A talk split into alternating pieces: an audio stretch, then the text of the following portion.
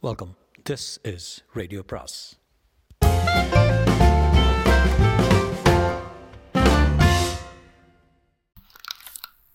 அனைவருக்கும் அன்பு வணக்கம்.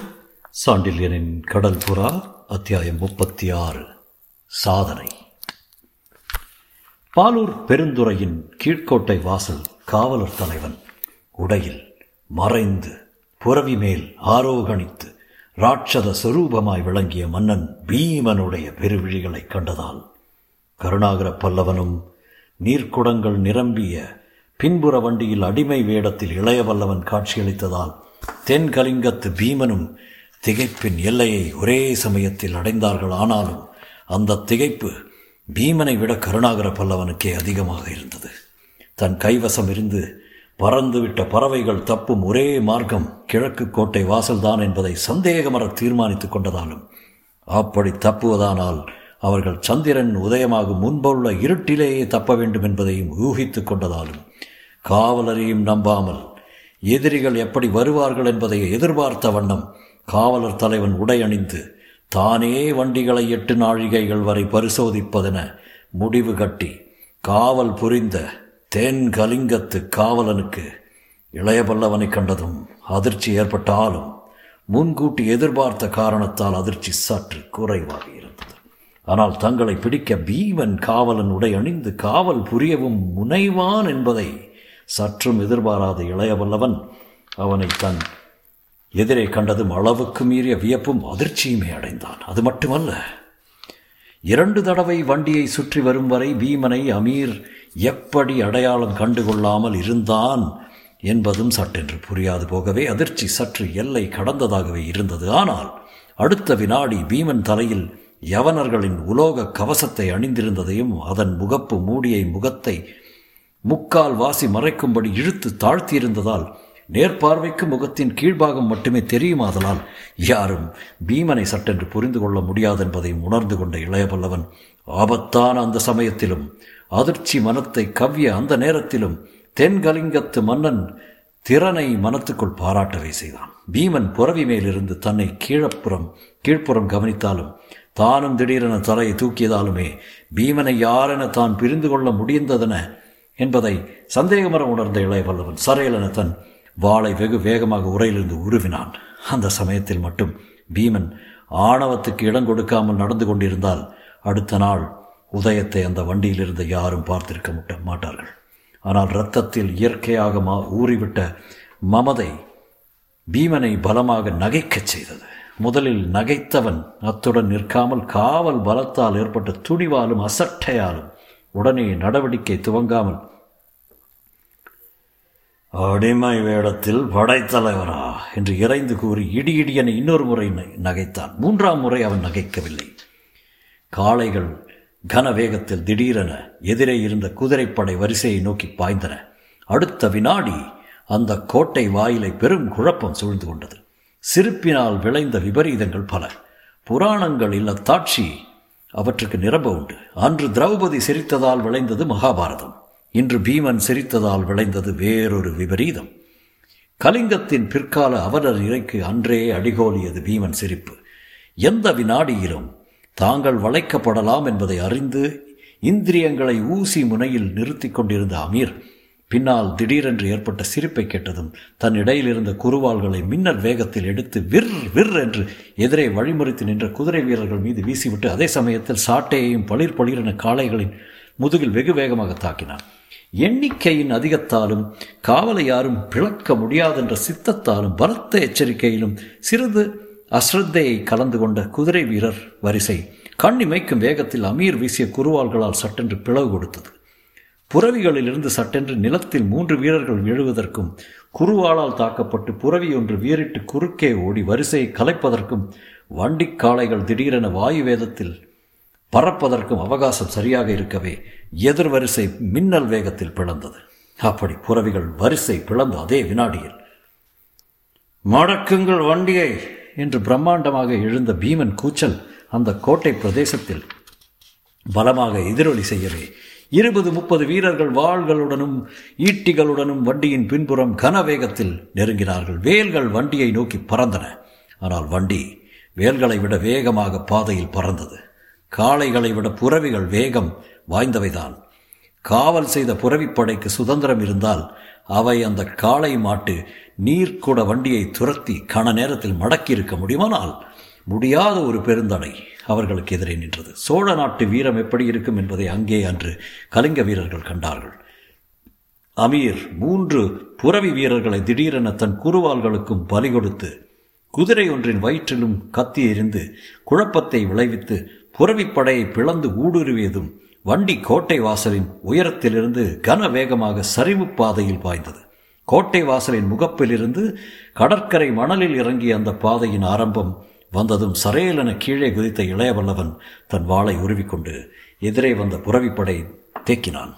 அமீர் விளைத்த குழப்பத்தின் விளைவாக அணிவகுத்து வர முடியாமல் தாறுமாறாக வந்த புறவிப்படையின் முகப்பில் வந்த வீரனொருவன் புறவியின் வயிற்றில் கண்ணிமைக்கும் நேரத்தில் தன் வாளை பாய்ச்சி இழுத்த கருணாகர பல்லவன் மல்லாந்து அந்த குதிரையிலிருந்து விழுந்த வீரனின் கழுத்திலும் கத்தியை பாய்ச்சிவிட்டு அவன் கையில் இருந்த வேலை எடுத்து எதிரே வந்த நாலைந்து புறவி வீரர்களில் ஒருவன் மீது வீசினான்.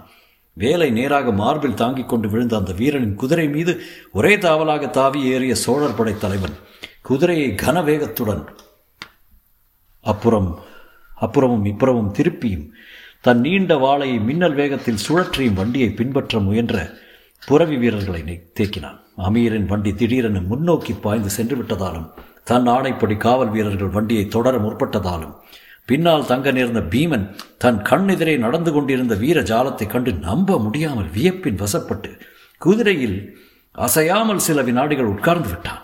அமீரின் வண்டி திடீரென பாய்ந்த வேகம் புறவிப்படை வரிசையில் மூன்று வீரர்கள் திடீரென உருண்டு மாண்டது வரிசை பிளந்து வண்டி ஓடியது இத்தனையும் பீமனுக்கு வியப்பை அளித்ததென்றால் இளையவல்லவன் வண்டியிலிருந்து குதித்து குதிரை ஒன்றை மாய்த்து தன் வீரர்களை கோட்டை வாசல் முகப்பிலேயே தேக்கியதன்றி தன் காவல் வீரன் ஒருவனின் புறவி மீதும் தாவி வாளை சுழற்றி குதிரையை திருப்பி வளைத்து வளைந்து போரிடவும் முற்பட்டது. ஆச்சரியத்தின் எல்லையையும் தாண்டி அவனை கொண்டு சென்றது. அதன் வசப்பட்ட பீமன் அவசியமான நாழிகைக்கு அதிகமாகவே தன் வீரர்கள் தேக்கப்பட்டு விட்டதை நினைத்து பார்க்க சக்தியற்றவனாய் இளையவல்லவரின் துணிவை நினைத்து மறைத்து நின்றான். அந்த நினைப்பும் நினைப்பினால் ஏற்பட்ட மலைப்பும் சில வினாடிகள் தான் நின்றன. ஆனால் அந்த வினாடிக்குள் நிகழ்ந்த விபரீதம் கணக்கிட முடியாது.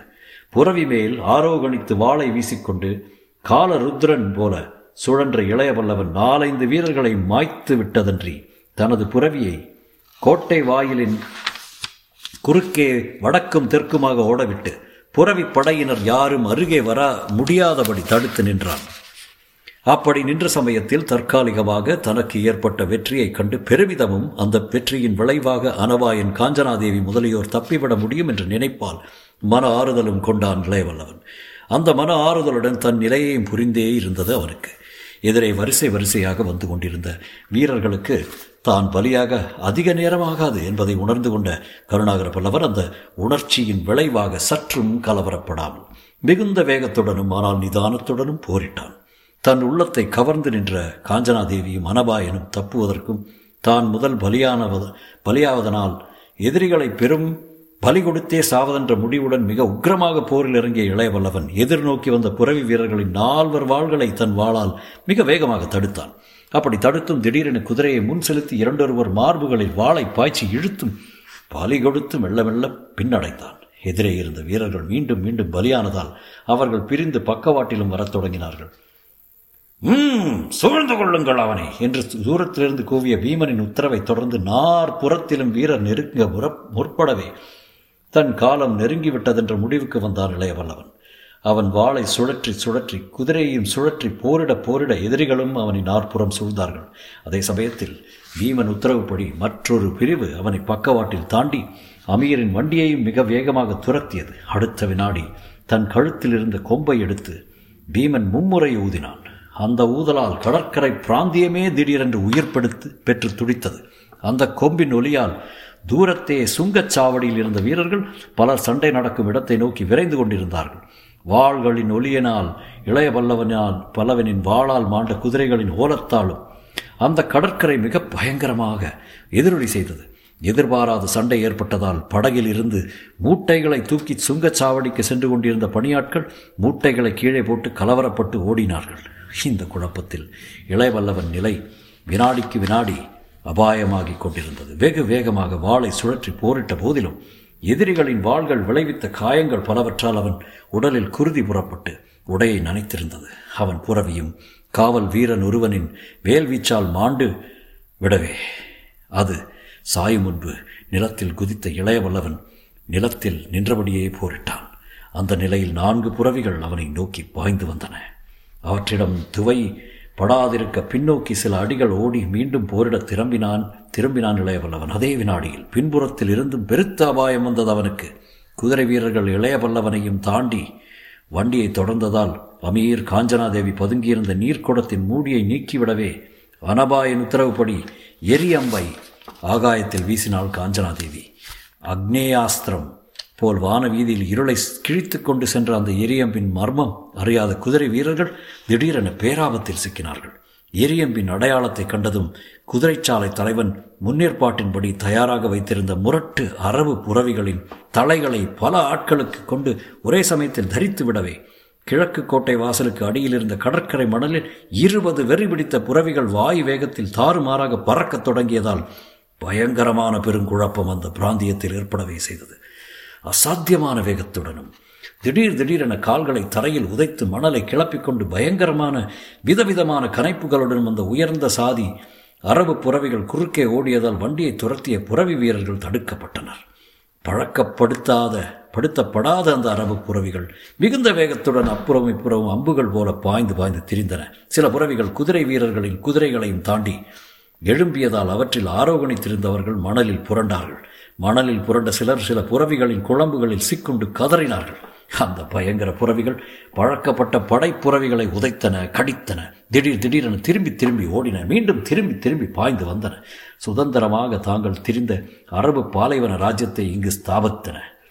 புறவி வீரர்களுடன் போரிட்டு கொண்டு பின்னுக்கு நகர்ந்த இளையவல்லவன் ஒருமுறை பின்னுக்கு கண்ணை ஓட்டி அங்கு நிகழ்ந்த பயங்கரத்தை கண்டான். கண்டு வியந்தானா? அஞ்சினானா? அவனுக்கே புரியவில்லை அவன் உணர்ச்சி. புறவிகள் இருபதை விட்டு பின்தொடரும் படையை எப்படி மடக்க முடியும் என்று ஆரம்பத்தில் சந்தேகித்த இளையவல்லவன் அந்த புறவிகளின் வேகத்தாலும் முரட்டுத்தனத்தாலும் நிகழ்ந்த சேதத்தை கண்டு வியக்கவே செய்தான். அந்த வியப்பில் ஒரு வருத்தமும் எழுந்தது அவன் உள்ளத்தில்.